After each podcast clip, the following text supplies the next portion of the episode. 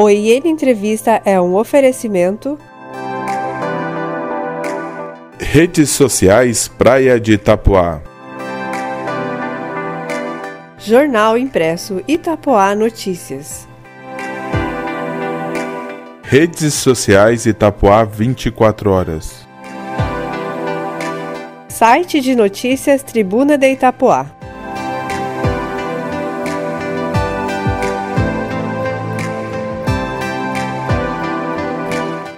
Conselhos Comunitários de Segurança, CONSEGs, são grupos de pessoas de uma mesma comunidade que se reúnem para discutir soluções de segurança que refletem na qualidade de vida local. Servindo como apoio às forças policiais, esses conselhos estreitam a relação da comunidade com a polícia, fazendo com que ambas cooperem entre si. A advogada doutora Elaine Cristina Alves, presidente do CONSEG de Itapuá, concedeu uma entrevista ao canal IN Entrevista. Entre os assuntos da esclarecedora conversa estão os problemas de segurança na cidade e as ações do Conseg local no auxílio das instituições de segurança pública que atuam no município. Eu sou o Thiago Gusso e está começando o IN Entrevista. Olá, hoje o IN Entrevista recebe a doutora Elaine Cristina Alves, atual presidente do CONSEG, que é o Conselho Comunitário de Segurança de Itapuá. Olá, doutora, tudo bem? Olá, Tiago, tudo bem? Obrigada pelo convite, fico muito grata aí por poder trazer um pouquinho do CONSEG aí para a nossa população. Nós que agradecemos por aceitar ter concedido essa entrevista. Eu costumo chamar de conversa com a gente aqui, tá? Antes de mais nada, como e quando teve início o seu contato com o CONSEG até chegar agora à presidência? Bom, Tiago, é, a gente acompanhou a reativação do Conseg, né, nos anos de, se não me engano, 2015, mas eu não participei, acompanhei, né, a reativação por um período, o Conseg trabalhou, e eu vim a ter contato direto, né, no, no ano passado, né, com o presidente que acabou sendo eleito, o Flávio, né, que me convidou para fazer parte da chapa dele no ano passado, né, foi um ano de eleição e eu vim fazer parte como vice-presidente com ele.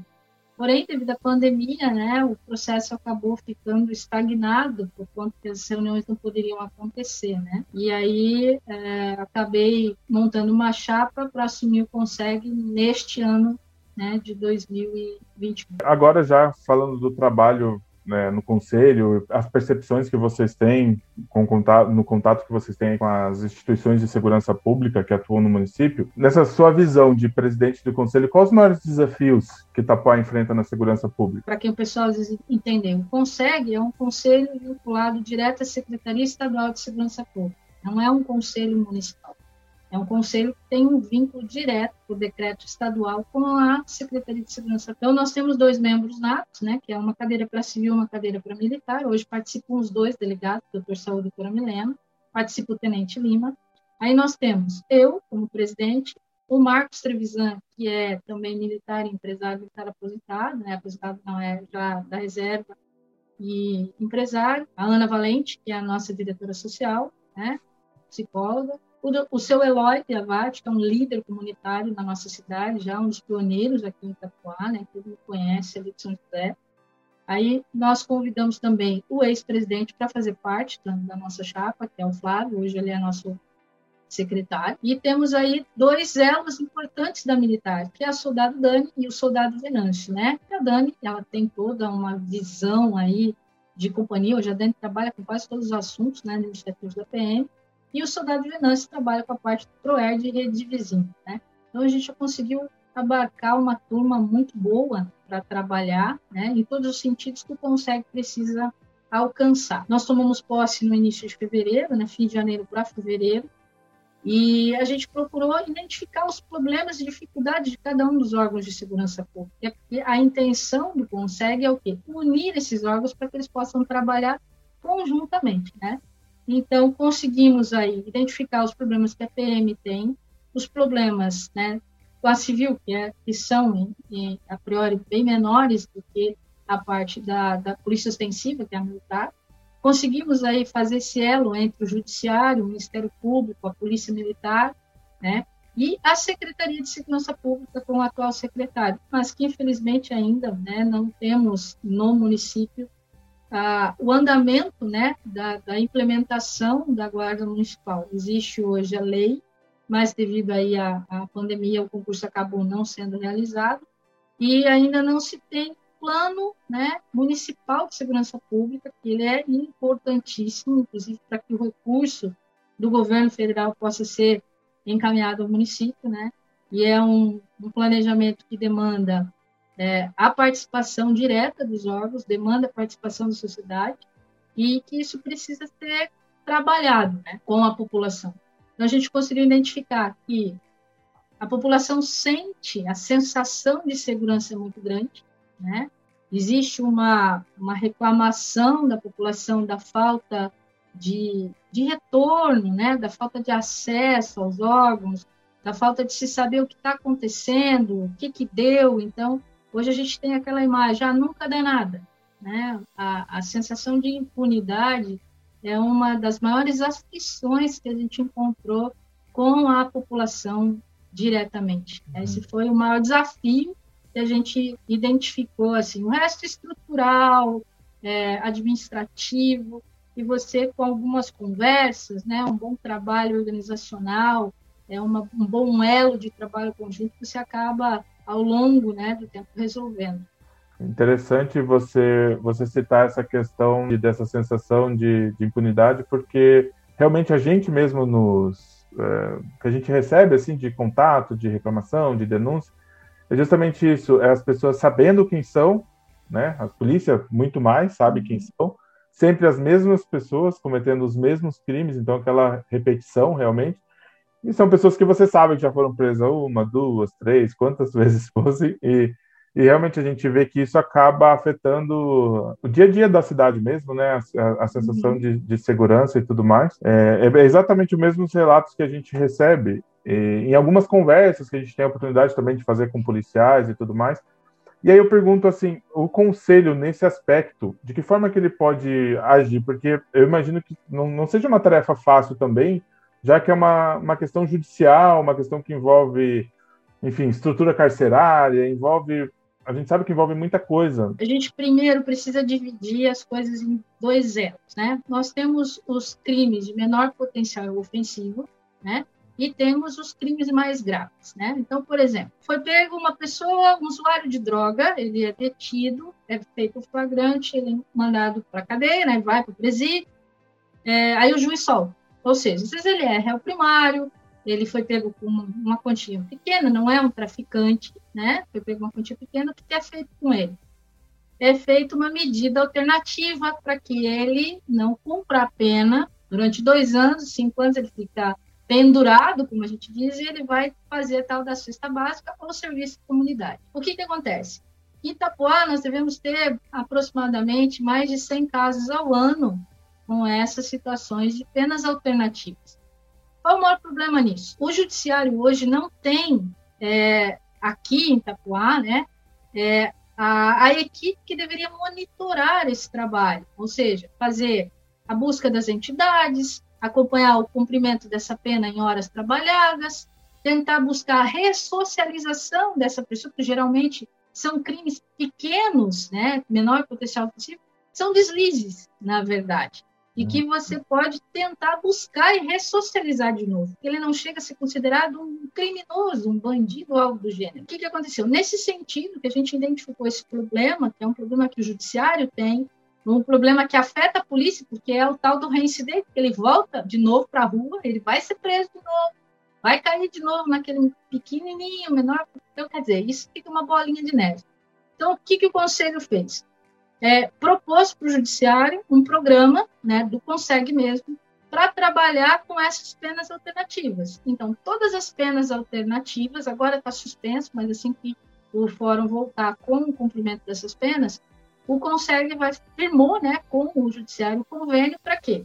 Todo, tudo voluntário, tá? Ninguém recebe nada para isso. A gente vai fazer, vai receber esse, a gente chama, não é um, um condenado nem um, um como o pessoal usa muito o termo depreciativo, né? Não é um bandidinho, não é nada disso. A gente chama ele de beneficiário. Por quê?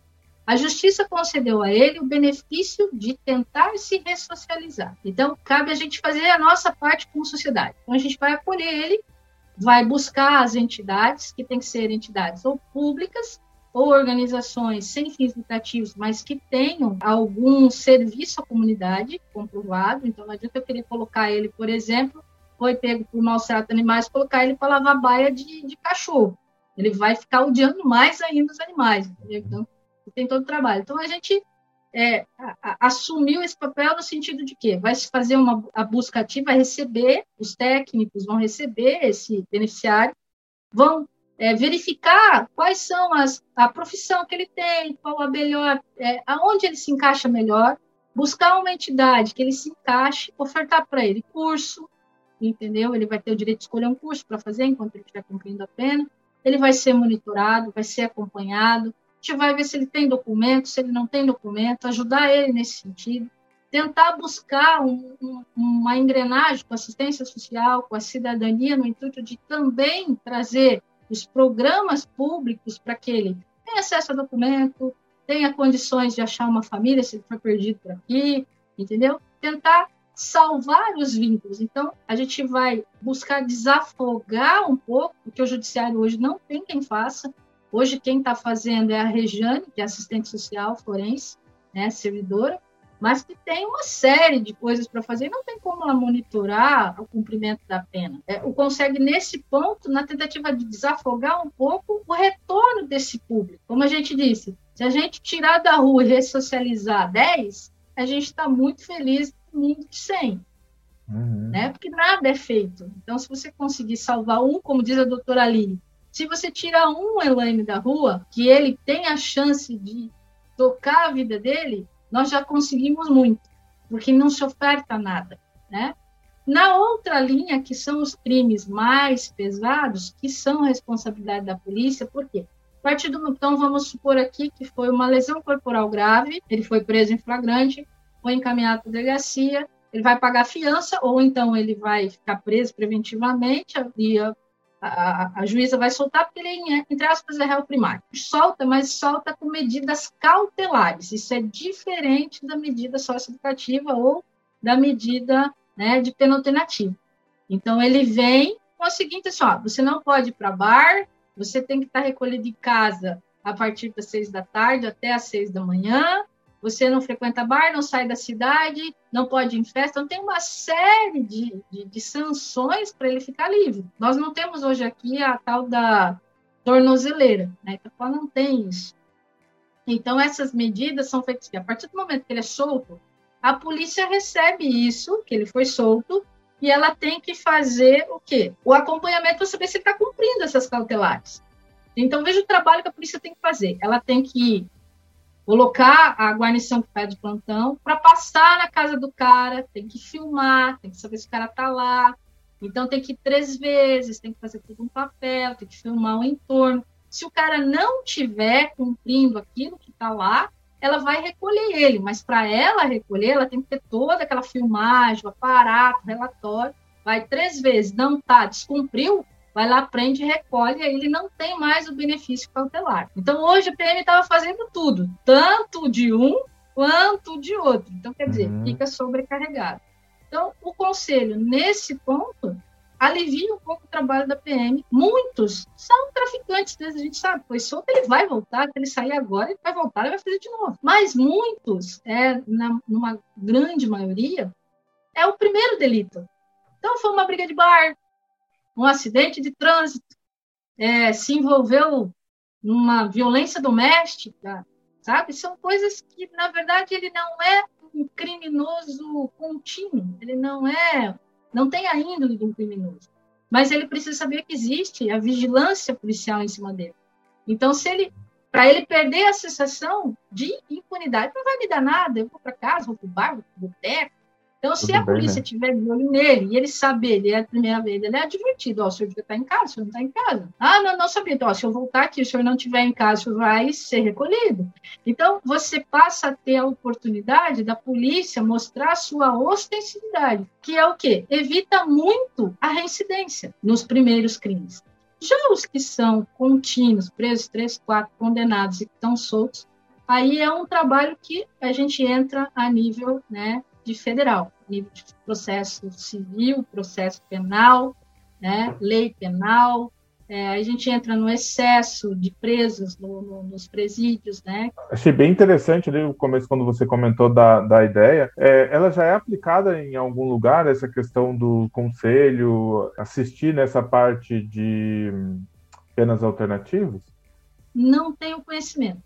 Bem legal. Não conhecimento. O conselho estarem fazendo isso. Eu sei uhum. que isso funciona com departamentos do Estado, né? Departamentos uhum. oficiais do Estado, com técnicos concursados que prestam esse serviço para o judiciário, né? Então, mais direto vinculados ao Estado, não por hum. trabalho voluntário. Entendi. Não conheço. Aqui para nossa região uma, não conheço. Uma estrutura à parte, mas é, não é direto para o conselho. E você falou que vocês é, encaminharam, não sei se encaminharam, enfim, estão tratando isso com o próprio judiciário. E tem algum retorno Sim. nesse sentido já? Já tem alguma, alguma já sinalização? Foi, é, já foi discutido, o projeto foi discutido com a doutora Aline, né? ela já, verificou tudo que ela precisa, a gente já alinhou todos os pontos. O que está se esperando para começar a funcionar é que não está havendo os cumprimentos da pena, né? Porque está suspenso os serviços do, do fórum, então as penas, o cumprimento das penas em todo o estado foi prorrogado, né?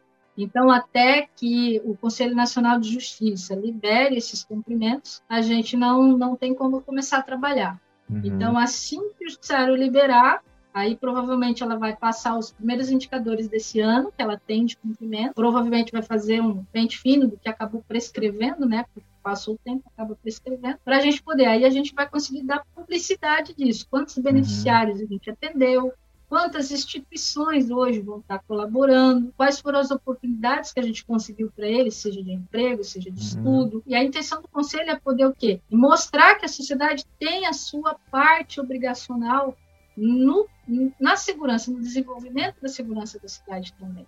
Não é só uhum. cobrar dos órgãos, né? Infelizmente, a gente também tem que pôr um pouco a mão na massa. Uhum. Né? Então, aí a gente vai poder dar para vocês, da imprensa, é, mais indicadores formais de quantas penas no ano, quantos a gente conseguiu uhum. cumprir. E, geralmente são penas de 20 horas, mas máximo aí dá 40 horas. Então a pessoa consegue cumprir, não é nada que fique um ano cumprindo, sabe?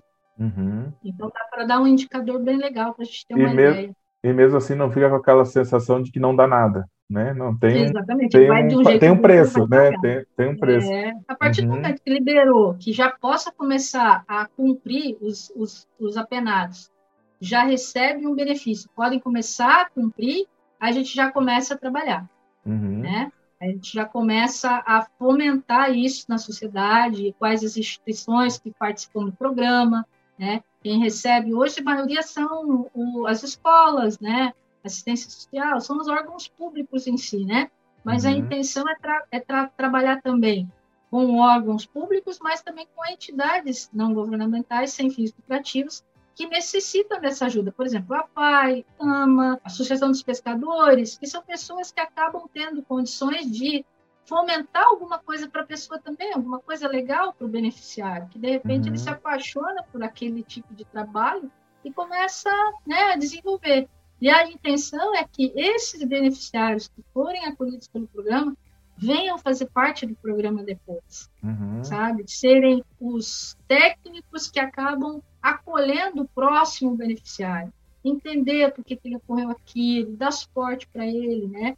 É um programa bem, assim, é, a gente chama na linguagem né, do social, é trazer e acolher no sentido de tentar recuperar eu, que, eu quero parabenizar, porque a iniciativa é muito legal, muito bacana mesmo. Ela é benéfica duas vezes, porque além de da questão de ressocialização e, e da, da, questão da pena alternativa, ainda vai, com certeza, contribuir para uma sociedade melhor, não só na segurança, mas também naquilo que o próprio infrator, digamos assim, a quem estiver cumprindo, o beneficiário que você citou, uhum. é, estiver atuando, né? E além do mais, o que você mesmo citou, isso pode ser uma porta para uma vida nova para ele né? De repente, sim. como você falou, ele se apaixona por aquilo e entendeu? Que era para ser uma, é uma, aí sim é uma ressocialização completa, né? Porque ele está completamente em outra em outra linha, né?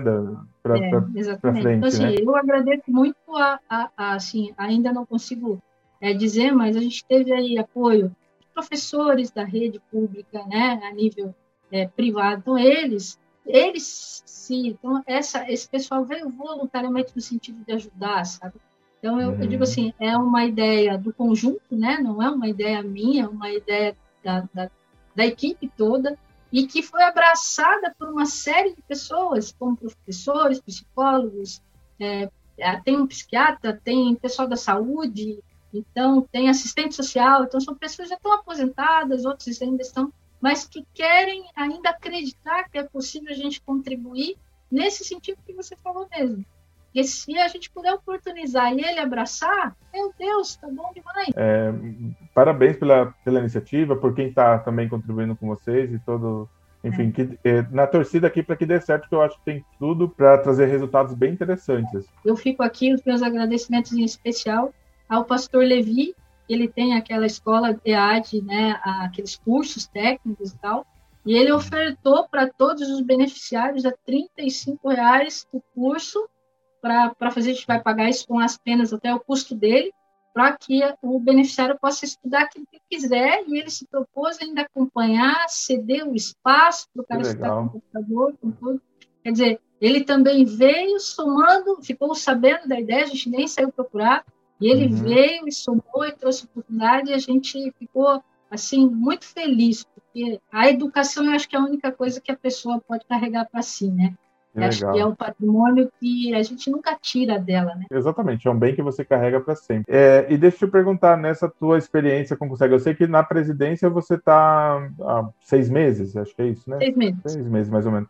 Mas na experiência que você já tem anterior, que, que você já percebeu de, não sei se já perceberam algum resultado, alguma coisa que o Consegue é, auxiliou nesse, nesse tempo. Problemas pontuais que a gente tinha aqui, que era a situação das motos barulhentas, que ainda continua, né, é uma reclamação diária das pessoas, a situação das penas alternativas, da parte de tornozeleira, porque tem muita gente que presencia andar aqui com tornozeleira, a gente não sabe então onde é, né? A polícia também não pode saber, não pode, não tem como ela saber se o cara veio de outro estado, por exemplo, ela não tem acesso de onde aquela pessoa veio. Então, quando nós fizemos a reunião com o judiciário, levando essas demandas da PM, né, que, o, que o Tenente Lima estava conosco, a gente conseguiu ali fechar com o Judiciário e com a doutora Aline, que é a juíza da vara, o sentido de que a moto barulho, o que, que acontece? Você recebe, a polícia recebe a reclamação do barulho, da perturbação do sossego, né, ou seja, da moto, do, do som alto, mas aí a polícia precisa do tal lá, você tem que representar, você representa? Se não representar, é, o som acaba sendo devolvido, o escape da moto é devolvido, ou seja, a impunidade resta pactuada, ou seja, é, eu vou lá, depois vou lá, troco o escape, levo outro escape para casa, está tudo bem. E assim é bem na cara de pau que eles falam mesmo. Né? Nada contra os motoqueiros, mas isso incomoda, infelizmente. Né? O que, que a gente trabalhou nesse sentido? Então, a juíza disse: olha, fora da legislação, eu não posso aplicar nada. Então, eu preciso, a lei me exige que tenha representação e que precise, de uma forma de outra, o MP faça o pedido da perda do bem. Então, a gente conversou com o MP também, o que, que o MP precisa para fazer a perda do bem. Então, a gente conseguiu que tanto o judiciário quanto o MP aceitasse um abaixo-assinado eletrônico que a gente fez, trazendo ao conhecimento do judiciário a quantidade de pessoas que se incomodam com o barulho de moto. Mas aí a gente conversando com o MP, o MP disse: olha, toda perturbação de sossego, por quê? O escapamento barulhento é irregular por lei, não é só pela perturbação de sossego, é irregular por lei, lei de trânsito, né? Está no código. Então ele disse: olha, nós vamos fazer o perdimento, não pedir. Então, na transação de apreensão, ele vai ter que abrir mão do bem ou então ele vai ter que pagar a pena. Na transação, que ele vai cair lá, não consegue. Essa penalidade, ele vem como beneficiário para nós, mas ele perde o escapamento, por exemplo, vamos falar só do escape, ou do som, seja, né, porque ele transgrediu a lei, então ele perde isso, e durante o procedimento, a, a doutora Aline conseguiu fazer no sentido de que tudo vai ser vendido. Se o processo demorar, o bem vai ser vendido, vai ser leiloado, vai embora, vai ser vendido, se houver necessidade de devolução, a devolução vai ser pecuniária, não vai ser é, o próprio bem, né? Então, o que, que acontece? O Ministério Público hoje, a partir do momento que se faz a apreensão, ele está ilícito com o Código de Trânsito, ele já faz o perdimento. Então, não volta mais para a rua, né? Ele não volta mais para igual o som, ele não volta mais, entendeu? Então, é, isso fez o quê? Houve uma diminuição de reclamações no que tange ao barulho de moto. Você pode acompanhar, você como jornalista sabe Sim. que as uhum. índices de reclamações nas redes sociais eram muito grandes. Então, nesse sentido em si, né, da, das motos, foi uma, uma solução que a gente conseguiu no trabalho conjunto entre Judiciário, Ministério Público e PM. Nessa conversa também houve ali a situação que a gente sabe que tem a legislação do abuso de poder, né? Do abuso, então, que veio que isso coloca em risco os policiais. Então, o policial, hoje, ele tem que ter muito cuidado na forma como ele aborda, porque a, a lei hoje protege, né? O, o, não vou falar o bandido, mas a pessoa do lado até que condenada, né? O, uhum. o cidadão. Então, assim, a polícia acaba sofrendo umas penalidades injustas também. Óbvio que toda profissão tem excesso, né? Tudo tem excesso. Mas os nossos policiais não são, né? Os maiores é, é, provedores de excesso, né? É difícil você, numa abordagem, o cara tentar te dar um tapa para você não se defender. E é o que acontece. Graças a Deus, hoje todos estão com as câmeras e fica muito claro a prova, né? Então, hoje você vê o próprio bandido filmando a polícia e colocando na rede social para tentar jogar a população contra a polícia. Que isso é um desserviço. Você tem que ofertar para ele a condição dele sair da vida de bandido mas você jamais pode repreender enquanto população quem te defende. Querendo ou não, a polícia ela morre primeiro pela nossa vida. Ela não pensa duas vezes de entrar na frente, trocar bala, de, de, de sair no tapa com um bandido para defender um, um, cidadão, seja lá quem for, né?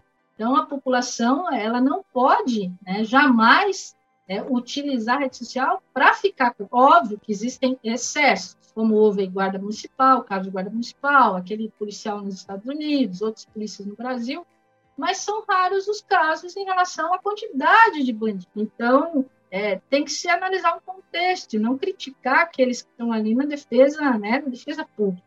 Excessos são excessos, mas os excessos têm que ser criticados pontualmente, não no todo.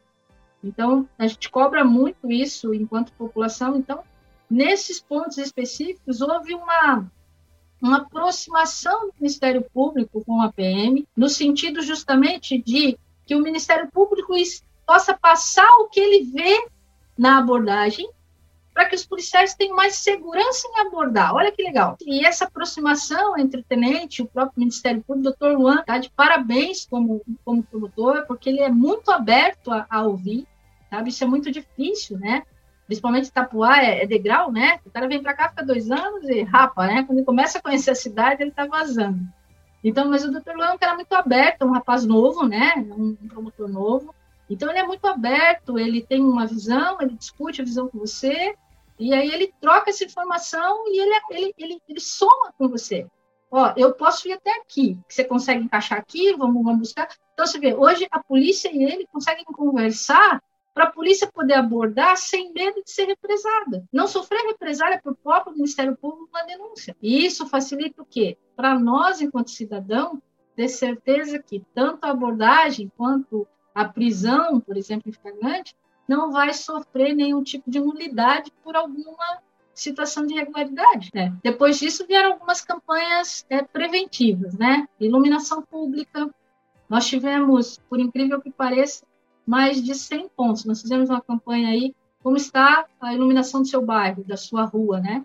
Nós tivemos mais de 120 meios encaminhados com fotos, com localização, esse, isso vai ser mapeado né, pelo Google Earth, vai ser entregue para a Prefeitura, para o Ministério Público e também para a Polícia, no sentido de fazer o trabalho para que a administração possa iluminar esses pontos, né, o que é possível, o que não é possível fazer as extensões de rede, né, e a polícia vai conseguir, dentro desse mapeamento, identificar quais pontos ali estão é, direcionados a possíveis assaltos, furtos, né, é, casos de estupro, é, se, essas, se esses pontos de escuridão estão representando né, pontos de insegurança né, no cometimento de crimes. Isso é muito bom. Sim, Esse também certeza. foi um trabalho feito pelo CONSEG, na, na gestão anterior, foi feito um mapeamento né? E a gente está dando continuidade a esse trabalho também. Bem bacana. Eu pergunto se você tem mais alguma consideração a fazer sobre o trabalho, sobre o Consegue, enfim. Agora o Conselho vai lançar, a partir para esse semestre, todo o plano de ação dele, de trabalho, né?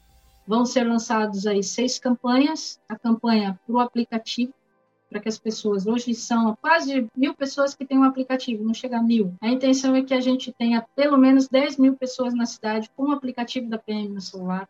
Então, a gente vai trabalhar uma campanha forte nisso. Uma campanha de conscientização para que as pessoas usem o boletim de ocorrência online, até para o furto de um chinelo, que a gente precisa de indicadores para requerer qualquer coisa do Estado. A gente vai é, fomentar mais para ampliar, no sentido de ampliar a rede de vizinhos, hoje são 33, a intenção é ampliar mais ainda. Então, tem a rede de vizinho, a rede de comércio, vai ter a rede de hotel, a rede de mercado. Eu faço parte de uma das redes e é impressionante os resultados que, que elas dão, assim, em termos de.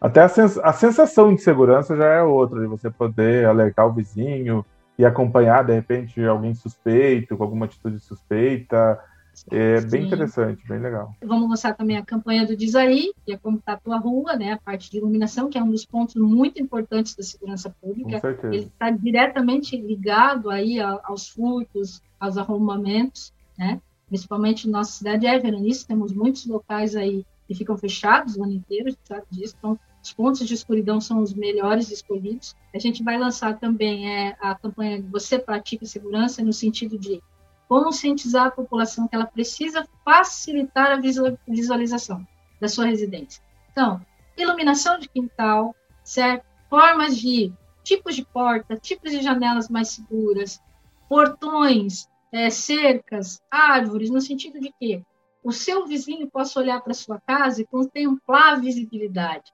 Você tem, está é, tá dentro de casa, ouvir um barulho, você olhar pela janela, você possa contemplar sua, o entorno da sua casa. Por quê? A escuridão facilita o ladrão. A gente vai trabalhar com um boletim mensal, tentando levar os indicadores das duas polícias para a população, entendeu? Tentar alcançar a população no sentido de mostrar que a polícia está trabalhando, certo? Que a gente tem indicadores favoráveis à nossa segurança, para que a gente leve um pouco de transparência e mude essa imagem que a população, a população tem da polícia, que nunca dá nada.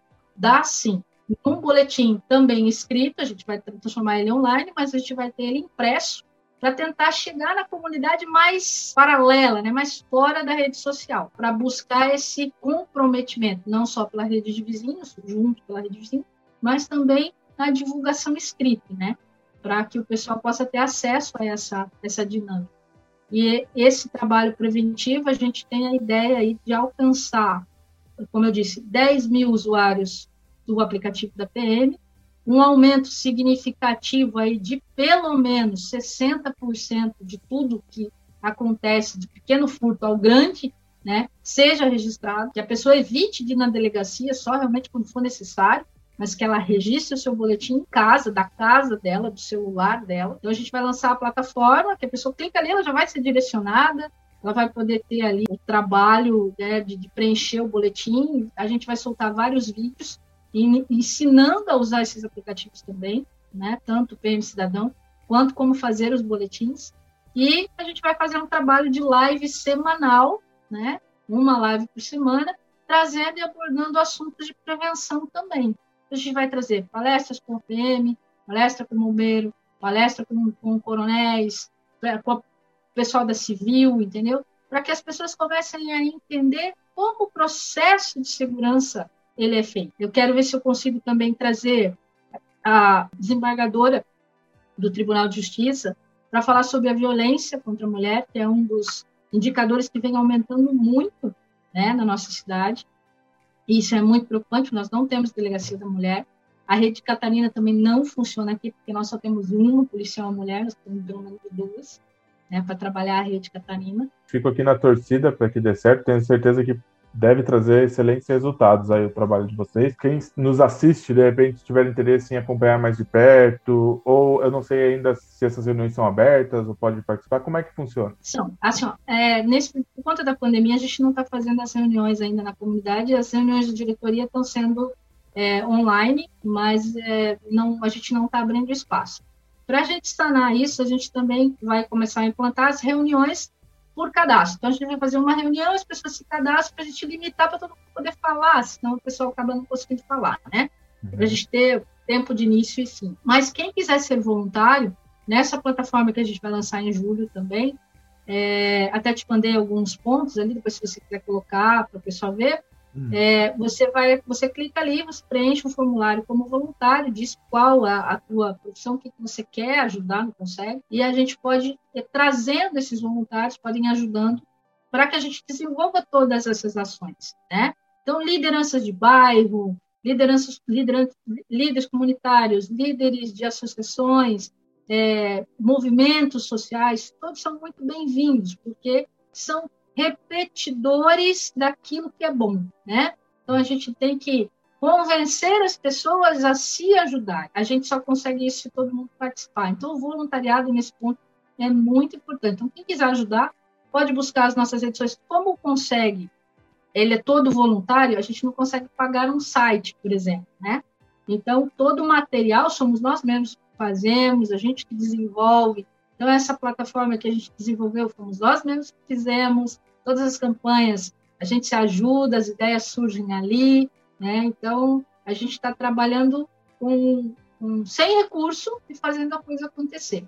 Então, a rede social que a gente usa é o Facebook, o canal do YouTube para levar os vídeos né, para o pessoal, as, as conscientização, os grupos de WhatsApp da rede de vizinhos, que aí são as 33 que você acaba alcançando, e a gente pede que cada um replique na sua lista pessoal, né? não importa se é de fora ou de dentro, mas você amplia a visibilidade para que todo mundo possa participar e se engajar realmente nesse sentido de prevenção, porque a gente vai facilitar muito o trabalho ostensivo da polícia. Eu, já falei para você em particular em off, mas é, repito novamente, fica à disposição também o nosso site, o nosso jornal. Eu sei que eu posso falar em nome do Júlio também, as redes sociais que ele administra, todas elas é, para a gente acreditar nesse trabalho e saber da importância dele. Então, pode contar com a gente também nas divulgações, que no momento é o que a gente pode ajudar. Quem sabe mais para frente a gente ajuda até mais é uma coisas, grande né? Ajuda. Com então, certeza, pode... é uma grande ajuda. Pode contar com a gente. O meio de comunicação de vocês atende uma gama né, muito grande de, de pessoas, tanto de seguidores quanto de leitores, e isso faz uma grande diferença. Porque, por exemplo, o jornal escrito de vocês, aonde ele chega, a gente só vai conseguir chegar se tiver alguém lá para distribuir um panfletinho, né? Então, a, a, divulgação, pelo menos da parte dos indicadores, é, vai ser bastante importante se você puder Pode, divulgar para o conselho. Vai Podem ser contar assim, conosco. Um grande, um, uma grande ajuda. Um já, considere, já considerem compromisso nosso. Muito obrigada. Você que... agradece, com certeza. Eu que agradeço. Eu, inclusive, eu agradeço a sua participação. Obrigado por aceitar de pronto esse, esse nosso convite, né? Eu acho que foi uma, uma conversa bem esclarecedora. Eu acho que vai ter muita informação bacana que a sociedade vai poder realmente aproveitar e, enfim, quem se interessar também auxiliar nesse trabalho que, sem dúvidas, é de suma importância para Itapuá. Muito obrigado. Eu que agradeço o convite. É, parabéns aí pela iniciativa de vocês das entrevistas. Eu tenho acompanhado aí no seu canal é, é muito legal a gente saber o que realmente está acontecendo em cada uma das linhas, né? E é um trabalho que realmente traz um benefício para a comunidade muito grande. Fico muito agradecida aí do convite, muito feliz de poder ter participado. Imagina, nós que agradecemos. Até mais, doutora. Até mais. Um abraço. Um abraço. Essa entrevista foi concedida pela doutora Elaine Cristina Alves no dia 30 de junho de 2021. Você ouviu o podcast IN Entrevista? Nessa edição, os nossos agradecimentos vão para Antônio Francisco Gusso, Daniele Cristina Caras, Elaine Cristina Alves, Eliana do Rocio Gusso, Júlio César Penteriche e Roberto Bicudo.